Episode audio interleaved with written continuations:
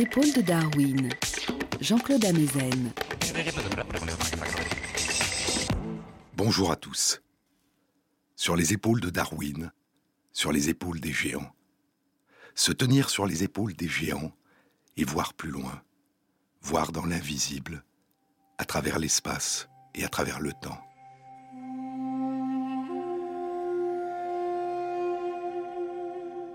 Voir des régularités cachées, des harmonies abstraites dans la nature. Je vous ai parlé dans de précédentes émissions de ces géomètres, de ces mathématiciens, de ces physiciens qui, au long de l'histoire, ont tenté de découvrir des lois de la nature à l'œuvre dans le merveilleux foisonnement de la diversité du vivant.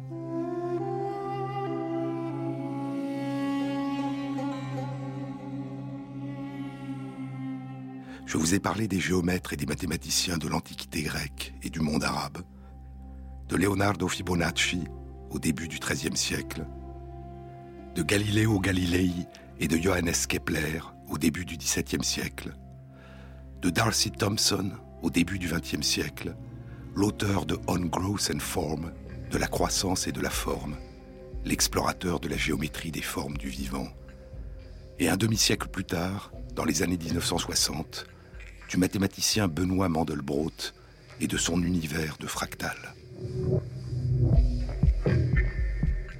Des lois à l'œuvre dans le vivant, des lois abstraites, désincarnées, comme la loi d'attraction universelle de Newton qui rendait compte des mouvements des astres dans le ciel et des corps sur la Terre.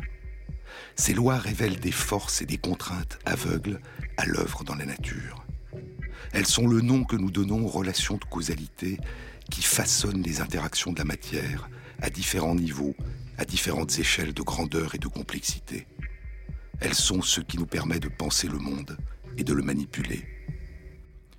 Mais si ces régularités, ces relations de causalité nous permettent de plus en plus de comprendre, d'expliquer, de modifier et pour partie d'anticiper les métamorphoses de l'univers et du monde vivant, c'est la contingence, l'histoire, ce qui émerge continuellement de la rencontre entre ces lois et les différentes configurations de la matière et du vivant, qui constitue la véritable splendeur éphémère de notre monde.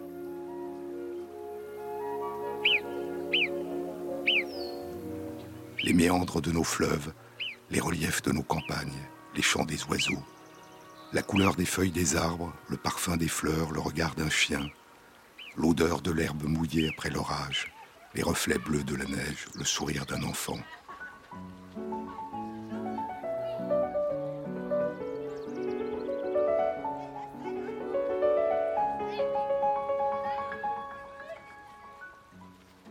Combien de façons différentes de voir et de vivre ce monde, et combien de façons disparues, et combien encore à venir. Ressentir, Rien ne devient jamais réel tant qu'on ne l'a pas ressenti, dit le poète John Keats. Comprendre et ressentir, tisser les fils de l'émotion avec ceux de la raison, s'émerveiller, aller à la rencontre du mystère, oser la simplicité, dit Alexandre Jolien dans Le philosophe nu. Oser la simplicité, oser la faiblesse, aller sans carapace, nu devant l'existence.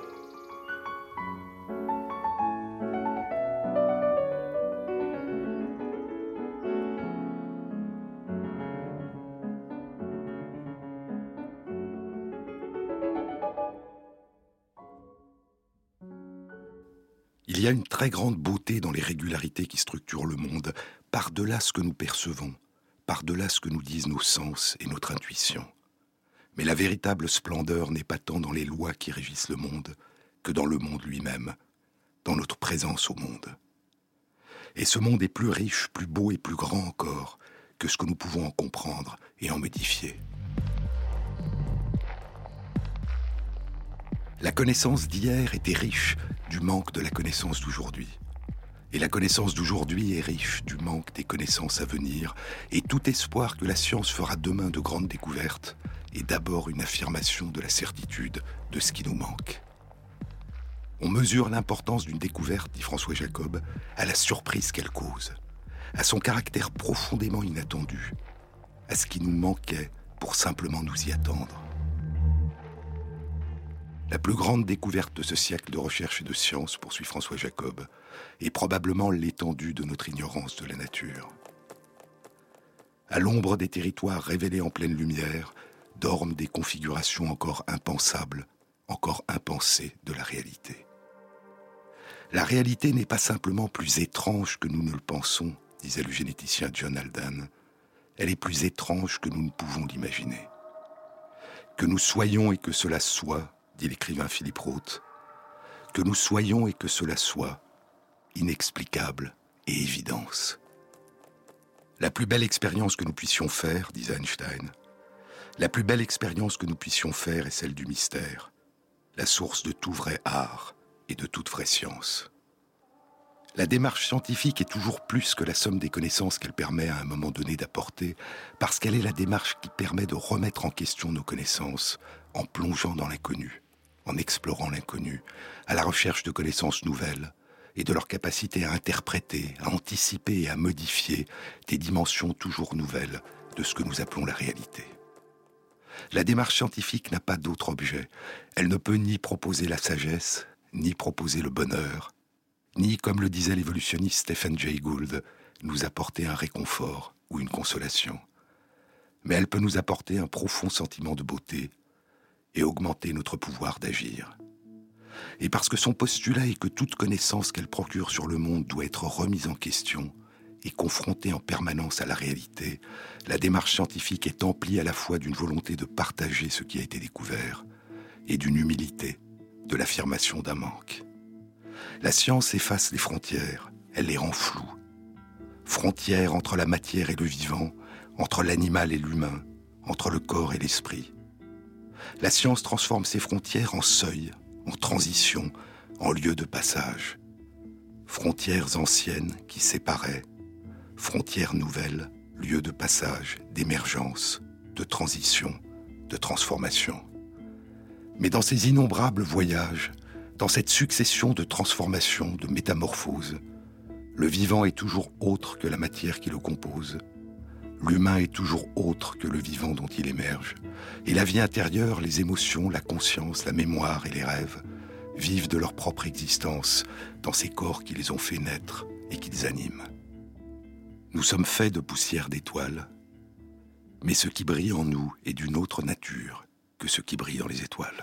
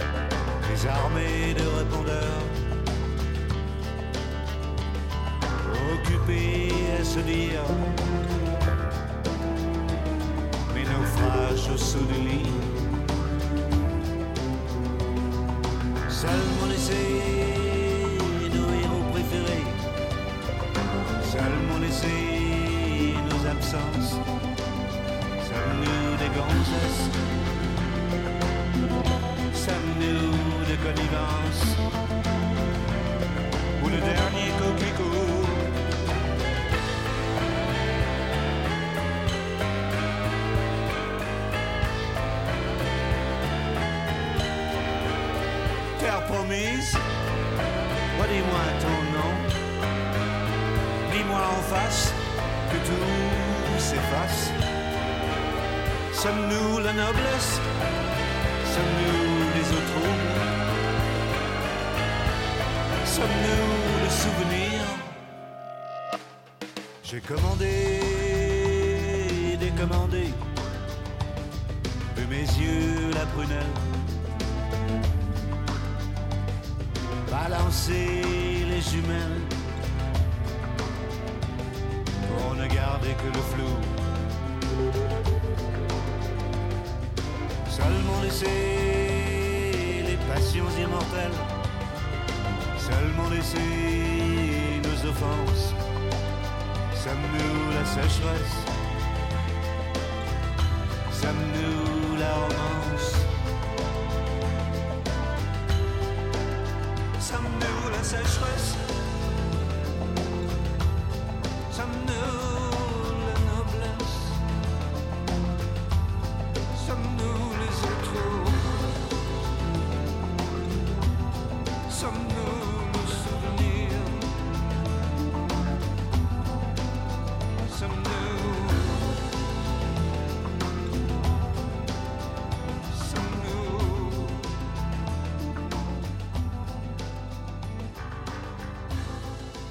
Sur les épaules de Darwin, Jean-Claude Amezen, sur France Inter. Découvrir des régularités cachées. Découvrir les régularités cachées des lois de la nature à l'œuvre dans la merveilleuse exubérance de la diversité du vivant.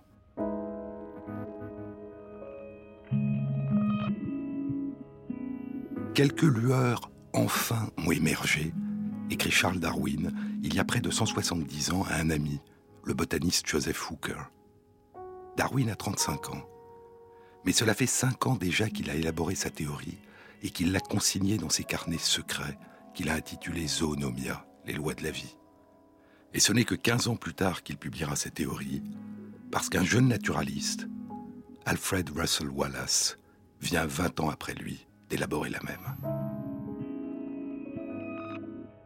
Darwin puis Wallace ont découvert une loi de la nature qui rend compte de la lente émergence de la splendeur du vivant, qui rend compte de la lente émergence de l'humanité, de notre émergence. Une loi qui nous permet, depuis 150 ans, d'explorer, de comprendre, d'expliquer, de reconstruire l'histoire d'un lointain passé à jamais disparu.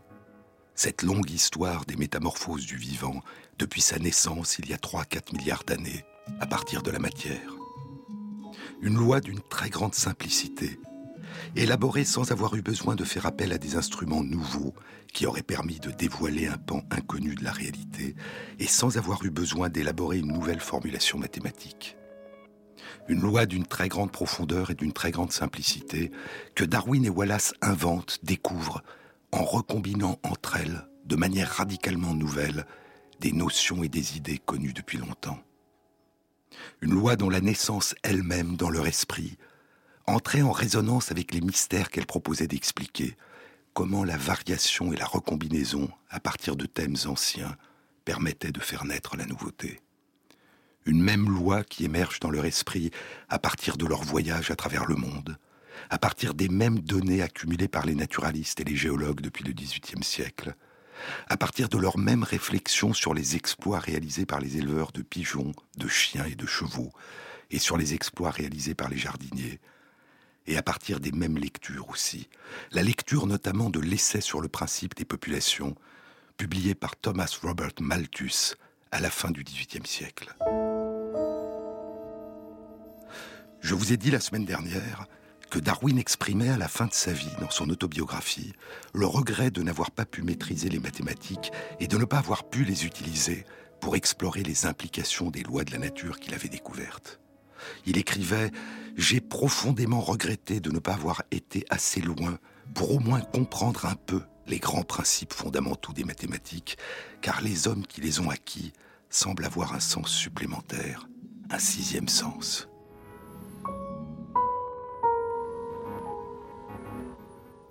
Il y a pourtant une période de leur vie où Darwin et Wallace ont fait appel aux mathématiques, mais à un niveau très élémentaire. Ils ont utilisé une opération arithmétique très simple, la multiplication. Et cette approche, qui a joué un rôle très important dans l'élaboration de leur théorie, ils l'ont empruntée à Malthus, à son essai sur le principe des populations. Une population disposant des ressources minimales qui lui permettent de vivre donnera souvent naissance, dit Malthus, à beaucoup plus d'enfants qu'il n'y a de ressources pour permettre aux enfants de survivre. Dit autrement, les ressources énergétiques nécessaires pour donner naissance à des descendants sont souvent inférieures aux ressources énergétiques qui seront nécessaires à la croissance, à la vie et à la reproduction de ces descendants. Et Darwin calcule. Imaginons, dit-il, qu'il y ait huit couples d'oiseaux à un endroit donné, et que seule la moitié de ces couples, que seuls quatre couples réussissent chacun à élever quatre enfants, et ainsi de suite, à chaque génération. En sept ans, à partir des 16 premiers oiseaux, il y en aurait plus de 2000. Comme cette augmentation est quasiment impossible, écrit Darwin, et il poursuit le même calcul avec des éléphants. Vingt ans plus tard, Wallace réalisera les mêmes calculs, et de manière étrange, comme ceux de Darwin, ces calculs concerneront des oiseaux. Sur une période non pas de 7 ans comme Darwin, mais sur une période de 15 ans. Si chaque couple d'oiseaux, dit Wallace, ne donnait naissance qu'à quatre petits, c'est le même nombre que celui que propose Darwin, un nombre, note Wallace, certainement inférieur à la réalité, et si ces quatre petits survivaient et donnaient à leur tour naissance à quatre petits, alors, à partir d'un seul couple, au bout de 15 ans, apparaîtrait une population de 10 millions d'oiseaux.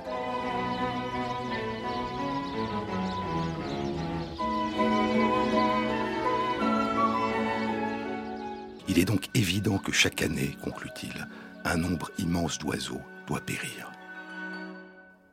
Et Darwin et Wallace insistent tous les deux sur le rôle essentiel que jouent les variations héréditaires, même minimes, entre les descendants et leurs parents, dans la survie de ces descendants et dans leur capacité à propager à leur tour ces variations à leurs enfants. Étant donné qu'il naît beaucoup plus d'individus de chaque espèce qu'il n'en peut survivre, écrira Darwin dans l'introduction de l'origine des espèces, il en résulte que chaque être vivant, s'il varie aussi peu que ce soit, d'une manière quelconque qui lui est bénéfique, aura une meilleure probabilité de survivre et sera ainsi sélectionné naturellement.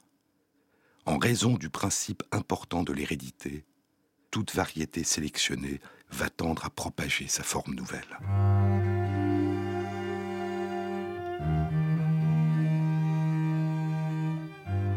Deux contraintes, deux lois de la nature. La survenue à chaque génération des variations aléatoires de l'hérédité et l'insuffisance si fréquente des ressources qui permettraient à tous les descendants de survivre. Et du croisement entre ces deux contraintes découle une nouvelle loi de la nature, la propagation préférentielle des descendants que les variations de l'hérédité ont par hasard rendus pour un temps plus adaptés à leur environnement, lui-même changeant. Et cette loi conduit, sur les temps longs de l'évolution, à l'émergence d'espèces nouvelles et à des extinctions. Une loi étrange qui nous dit que la seule permanence est celle du changement, de la variation, de la transformation. Une loi qui a aussi, aux yeux de Darwin, une dimension profondément tragique. Ce qui nous éblouit dans la splendeur et la diversité de la nature, nous dit Darwin, c'est ce qui demeure après le long écoulement des âges de ce qui chaque jour disparaît. Ce qui nous éblouit, c'est ce qui s'invente et apparaît pour un temps en pleine lumière, à partir de la perte continuelle qui, dans la pénombre, lui donne naissance.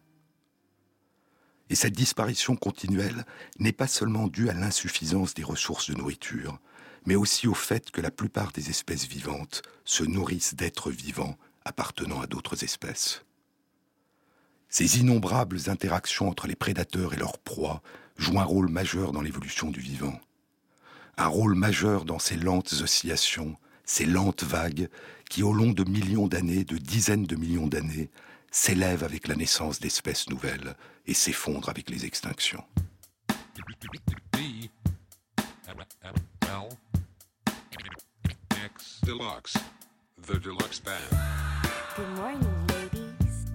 Today we'll be having a delightful piece of deep fried chicken, chicken, chicken, deep fried chicken, chicken, chicken. You know,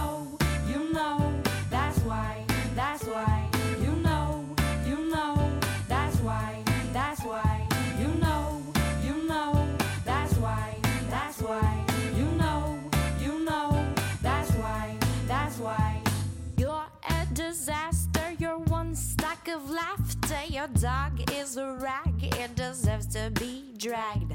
So you eat your fucking shit, you must have thought it was chocolate. Take it as a sign if you were hearing my rhymes.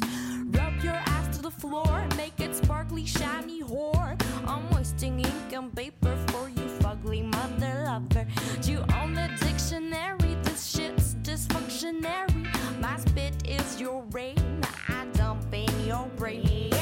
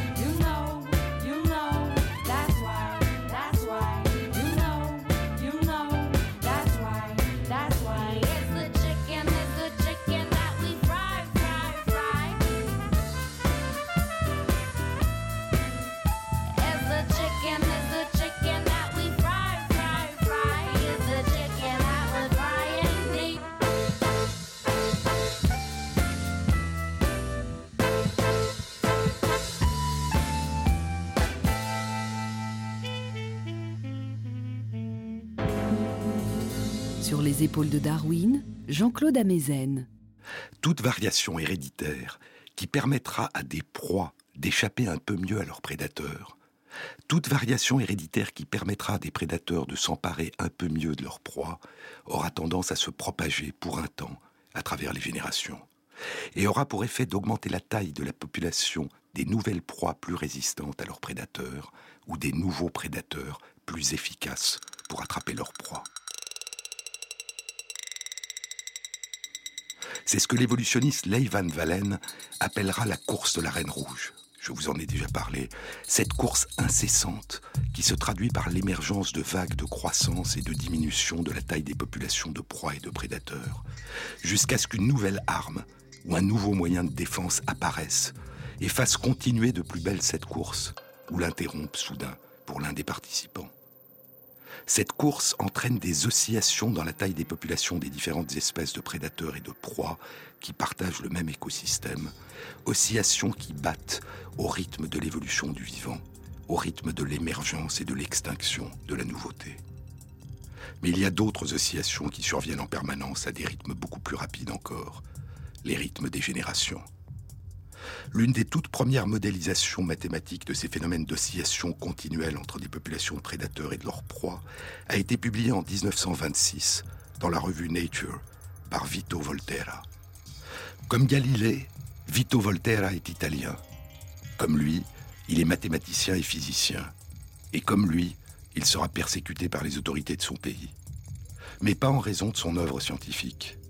Voltaire sera persécuté en raison de son refus du totalitarisme et des atteintes à la liberté. Professeur de physique théorique, Volterra a fondé en 1923 le Centre national de la recherche scientifique italien qu'il préside.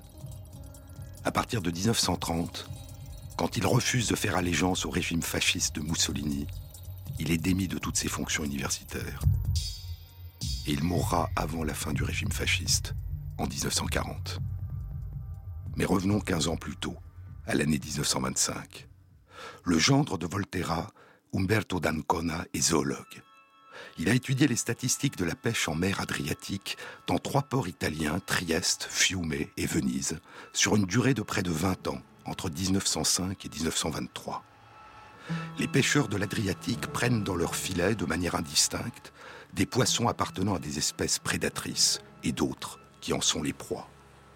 Umberto d'Ancona s'intéresse à une famille de poissons prédateurs, les sélaciens, une famille de poissons qui comprend notamment les raies et les requins. Il est très intéressé par l'importance des variations, des fluctuations, des oscillations d'année en année du pourcentage de poissons prédateurs pêchés. Oscillations qui reflètent, pense-t-il, des variations importantes d'une année sur l'autre de leur population totale. Mais Umberto d'Ancona a surtout été frappé par le fait que, durant la période de 1915 à 1920, qui correspond environ à la période de la Première Guerre mondiale, où la pêche avait été beaucoup moins intense, il y avait une augmentation importante de la proportion de prédateurs pêchés par rapport aux autres poissons. Comme si, lorsque l'activité de pêche diminuait, la population des prédateurs augmentait davantage que celle des proies. Et il s'interroge.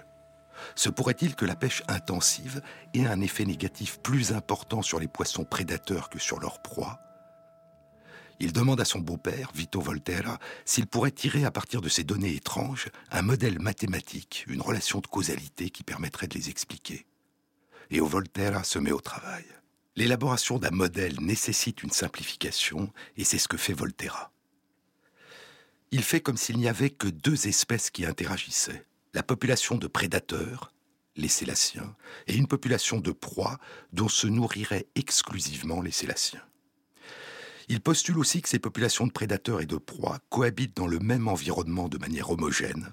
Le nombre des rencontres entre les prédateurs et leurs proies est donc directement proportionnel au nombre des individus de ces deux populations.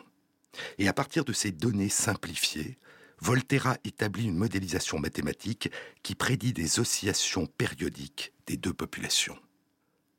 Une augmentation de la population des proies favorise l'augmentation de la population des prédateurs, qui fait diminuer la population des proies, entraînant à son tour une diminution de la population des prédateurs, qui permet à nouveau à la population des proies d'augmenter, et ainsi de suite.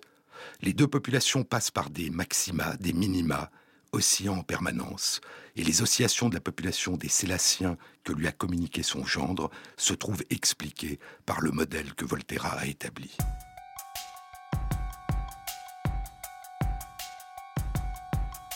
Puis Volterra explore l'autre question que lui a posée son gendre.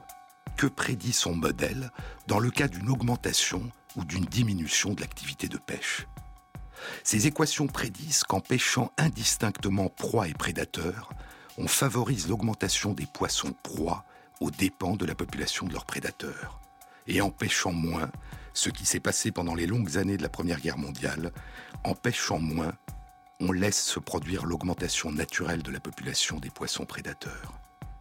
Les équations de Volterra prédisent aussi que ces oscillations régulières pourraient, au-dessous de certains seuils, conduire à des effondrements de population, voire à des extinctions. Et ainsi, Volterra a réalisé il y a 86 ans la première modélisation des interactions écologiques entre des espèces de proies et de prédateurs dans un écosystème, révélant les perturbations et les déséquilibres que les activités humaines peuvent provoquer à grande échelle. Des oscillations permanentes autour d'un état d'équilibre. Souvenez-vous. Je vous ai parlé dans de précédentes émissions du mathématicien anglais Alan Turing l'un des inventeurs de l'ordinateur. Alan Turing qui déchiffre pendant la Seconde Guerre mondiale le code secret Enigma de la marine de guerre allemande et qui publie en 1952 un article scientifique majeur dont le titre est La base chimique de la genèse des formes, dans lequel il présente un modèle mathématique qui prédit la survenue d'oscillations régulières à partir d'une interaction entre deux molécules aux effets antagonistes, contradictoires.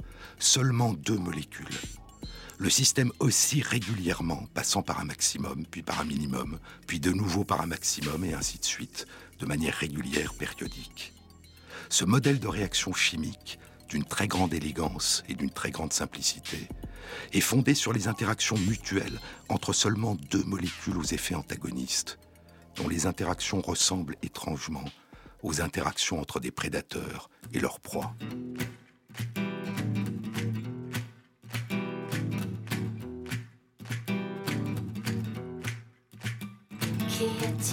Rien, C'est ta fibre un, qui attire rien, Je n'existe.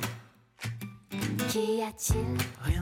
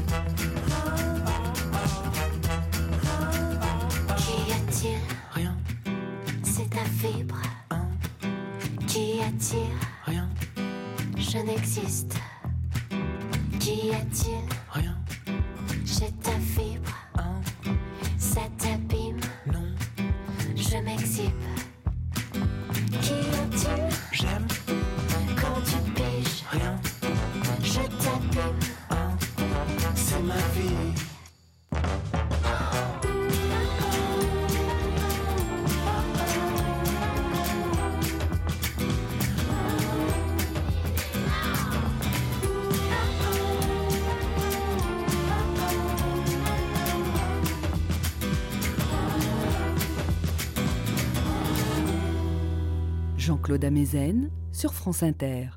Ce qui intéresse Turing, ce ne sont pas les interactions antagonistes entre des prédateurs et leurs proies, et les oscillations de leur population qu'elles entraînent. Ce qui l'intéresse, c'est la manière dont un corps se construit pendant le développement d'un embryon. Et ces équations permettront d'expliquer l'émergence de l'espacement régulier des taches de couleur sombre sur le pelage des léopards, l'espacement régulier des bourgeons de plumes sur la peau des oiseaux, les multiples rayures colorées qui décorent de nombreuses espèces de poissons exotiques et les très beaux motifs géométriques colorés à la surface des coquillages. Et aussi, à une échelle très différente, l'espacement régulier des bouquets d'arbres dans la savane. Et de manière plus surprenante encore, la formation et les déplacements des dunes de sable dans les déserts.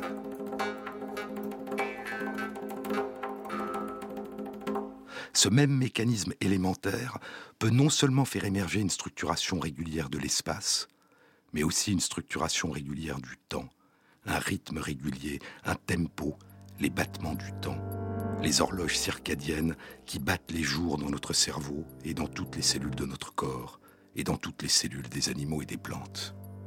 Un même mécanisme fait naître des oscillations régulières périodiques. Un phénomène commence, s'accélère, atteint un maximum, diminue lentement d'abord, puis de plus en plus vite, puis s'éteint, puis recommence. Un quart de siècle avant Turing, Voltaire avait proposé un modèle très semblable d'oscillation qui permettait de rendre compte d'une dimension essentielle du monde vivant. Volterra modélisait des interactions écologiques, puis Turing modélisera des interactions chimiques, sans apparemment tenir compte des travaux de Volterra. Mais ce croisement entre chimie et écologie avait déjà commencé du temps de Volterra. Au début des années 1920, le mathématicien américain Alfred Lotka avait utilisé le même système d'équations que Volterra pour imaginer, comme le fera Turing, des réactions chimiques qui feraient naître des oscillations. Puis, en 1925, il utilise ces équations pour imaginer les effets des interactions entre proies et prédateurs, entre des plantes et les animaux herbivores qui s'en nourrissent. De manière indépendante, un peu comme Darwin et Wallace, mais presque en même temps, Volterra et Lotka avaient développé le même modèle, qu'on appelle aujourd'hui le modèle prédateur-proie de Lotka-Volterra. La particularité de Volterra, c'est d'avoir développé et testé son modèle à partir de données réelles, précises, concernant la pêche des poissons sur une période de près de 20 ans. C'est d'avoir confronté son modèle à la réalité.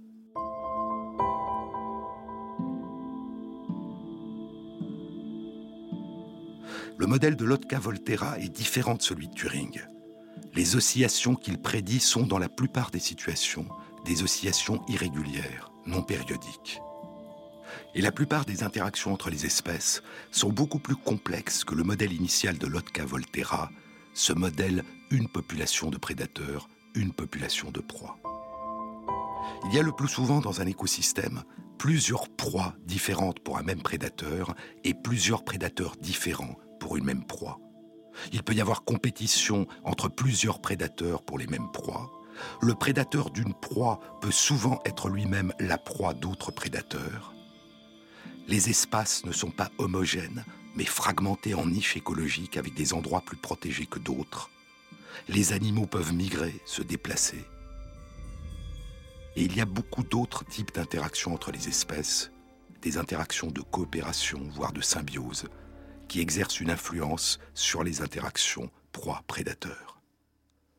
Mais malgré cette très grande complexité, l'une des grandes implications du modèle relativement simple de Lotka-Volterra s'est trouvée récemment validée.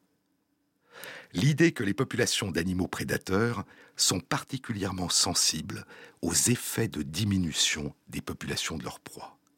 L'idée que la pêche intensive nuit principalement aux prédateurs. Les prédateurs des poissons auxquels s'intéressait Voltaire étaient à l'intérieur des mers, c'étaient les poissons sélaciens. Mais il y a d'autres prédateurs qui se nourrissent de poissons. Ils vivent sur terre et volent dans les airs. Ce sont les oiseaux de mer. Il y a un mois, une étude est publiée dans la revue Science. Un groupe international de chercheurs, animé par un Français et un Anglais, a étudié les variations de population de 14 espèces différentes d'oiseaux de mer et des populations de petits poissons et crustacés dont ils se nourrissent. Cette étude a concerné sept écosystèmes différents, répartis à travers tous les océans de l'hémisphère nord et de l'hémisphère sud. Suivant les régions du monde, les populations d'oiseaux de mer étudiées sont des macareux, des mouettes, des sternes, des pingouins, des manchots du Cap, des fous de bassan, des guillemots. Mais les proies dont ils se nourrissent sont partout essentiellement les mêmes, principalement de petits poissons, les sardines, les anchois, les harengs, qui sont parmi les poissons les plus pêchés dans le monde, et de petites crevettes, les krills. Comme Umberto d'Ancona, le gendre de Volterra, les chercheurs ont étudié les registres de pêche, mais à une toute autre échelle. Ils ont étudié des registres de pêche et des registres de données concernant ces 14 espèces d'oiseaux de mer et le nombre de leurs descendants dans ces sept écosystèmes sur des périodes continues s'étendant de 15 à 47 ans. Il y a, comme l'avait montré Voltaire à 86 ans plus tôt, de grandes fluctuations, de grandes oscillations au cours du temps dans la taille des populations de ces oiseaux et de ces poissons dans les différentes régions marines du monde. Mais les chercheurs font une découverte surprenante. Pour chacune des 14 espèces d'oiseaux de mer, lorsque la population locale des petits poissons dont ils se nourrissent diminue de deux tiers par rapport à leur nombre maximal, le taux de reproduction des oiseaux de mer commence à chuter brutalement et leur population se met à décliner. Pour ces 14 espèces d'oiseaux dont les modes de vie, les environnements et les habitats sont si différents, le seuil est le même. Un seuil au-dessous duquel leur population commence à chuter. Et sous ce seuil, les populations d'oiseaux de mer deviennent fragiles. Il y a une transition, un basculement, une rupture d'équilibre. Et si la situation durait, si la pêche humaine intensive continuait et maintenait la population de poissons au-dessous de ce seuil, alors les oscillations des populations d'oiseaux de mer risqueraient de se transformer en chute, en effondrement, voire en extinction de leurs espèces. Et ce qui est surprenant, c'est l'universalité apparente de ce seuil. Elle semble traduire une régularité, une contrainte générale qui pourrait s'appliquer à d'autres rapports proies-prédateurs dans les écosystèmes marins ou peut-être dans d'autres écosystèmes. La conclusion de l'article est un tiers pour les oiseaux, Gardons au moins un tiers de la population maximale de ces petits poissons pour les oiseaux de mer, si nous ne voulons pas que les écosystèmes marins et les écosystèmes terrestres qui leur sont liés s'effondrent.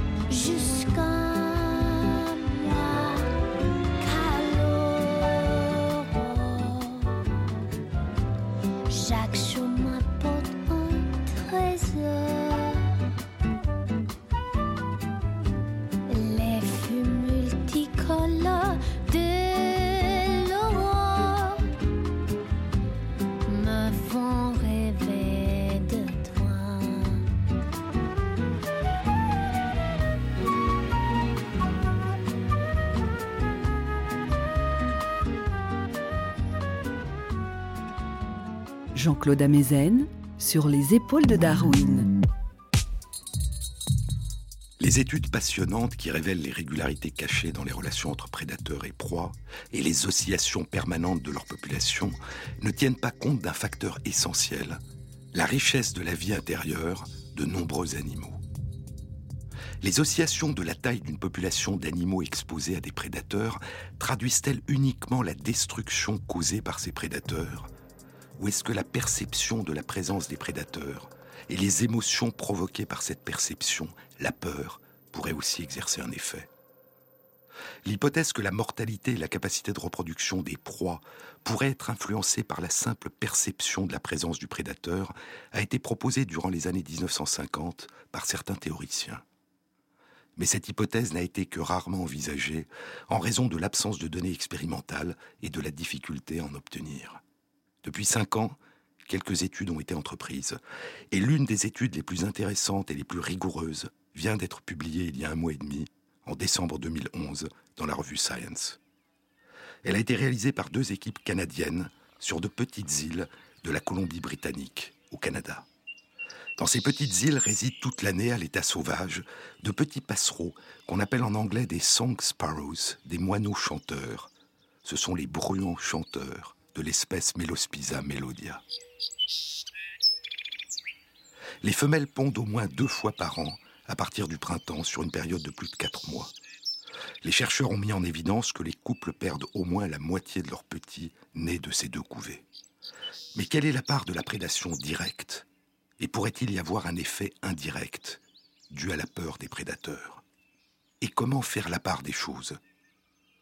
Les chercheurs ont protégé les nids construits par chaque couple d'oiseaux par des barrières électriques et des filets sur une surface de 16 hectares. Une surveillance continue par des caméras vidéo a permis de contrôler qu'aucun nid n'avait été attaqué par des prédateurs.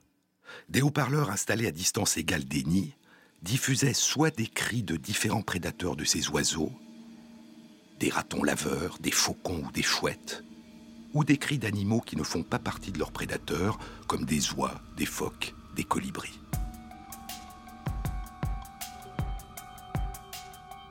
Et les résultats ont été les suivants.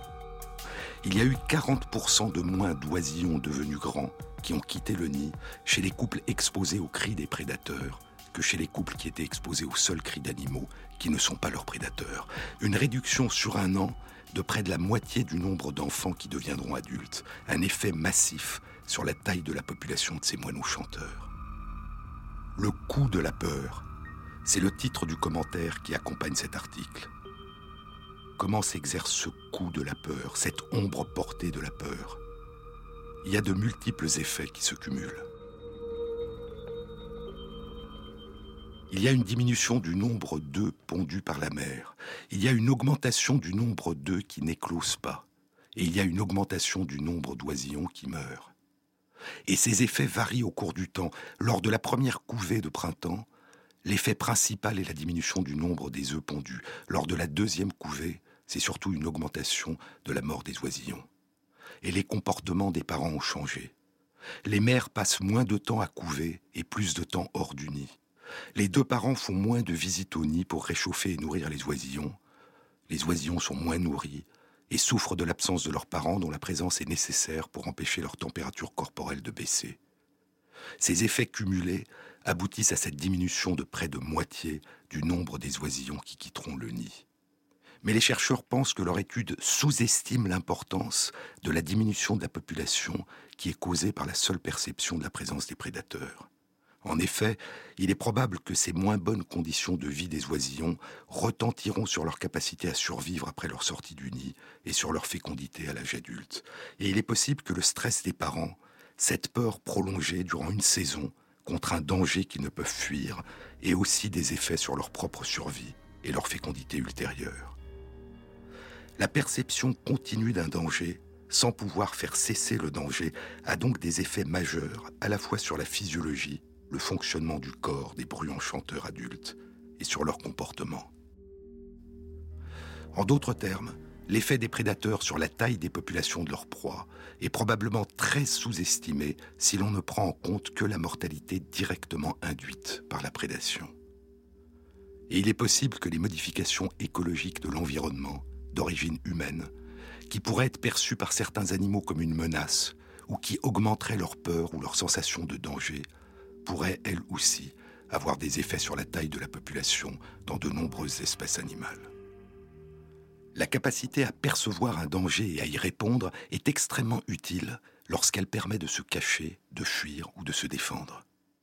Mais lorsque la peur se prolonge, et qu'il n'est pas possible d'échapper à la sensation de danger quand on ne peut que continuer à la ressentir et à la vivre jour après jour, alors la peur, l'angoisse, l'anxiété ont un effet destructeur. C'est vrai pour de très nombreux animaux, comme c'est vrai pour nous.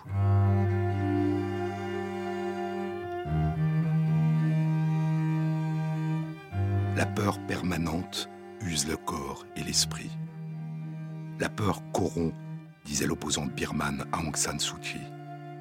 C'est un discours qu'elle fait il y a 22 ans, deux mois après avoir remporté les élections que la junte militaire birmane a annulées.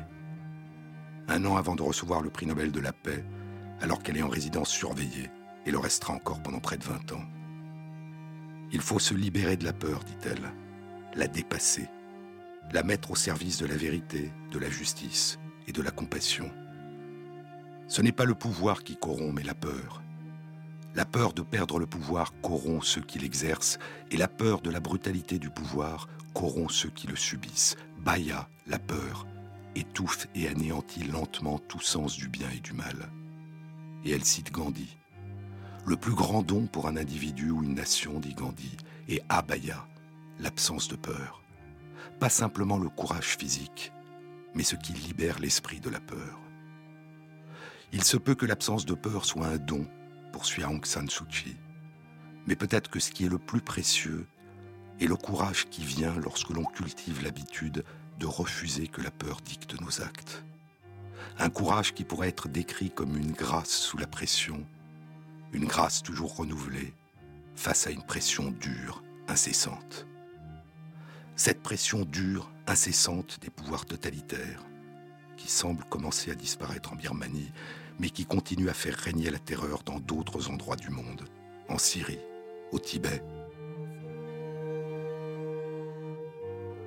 Et il y a dans tant d'endroits du monde, et chez nous aussi, la peur continuelle que fait naître la misère, le dénuement, l'incertitude jour après jour de trouver ou de conserver un toit pour soi ou sa famille, de trouver de quoi se nourrir, d'avoir accès aux soins. Je vous ai parlé lors de précédentes émissions des effets des émotions sur le fonctionnement du corps, et parmi ces effets, des effets bénéfiques de la confiance et de l'espoir, ce qu'on appelle en médecine l'effet placebo et les effets délétères de l'angoisse, de l'anxiété, de la peur, ce qu'on appelle l'effet nocebo. Ce que Montaigne appelait le pouvoir de l'imagination. Mais ses implications dépassent de loin le cadre de la médecine. Et elle souligne cette dimension essentielle de l'espoir et de la confiance dès le plus jeune âge, chez le petit enfant, dans sa capacité à s'épanouir et à se construire. L'espoir, disait la poétesse Emily Dickinson, l'espoir est cette chose avec des plumes qui est perchée dans l'âme et qui chante la mélodie sans les paroles et qui jamais ne s'arrête, jamais, et qui est le plus doux quand on l'entend dans la tempête.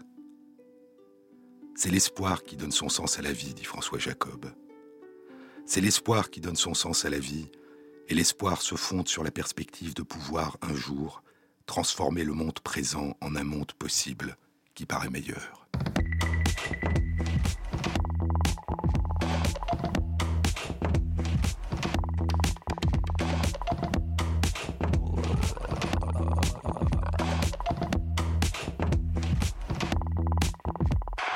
Cette émission a été réalisée par Christophe Imbert avec à la prise de son Yann Bouillot et Thierry Dupin à la programmation musicale.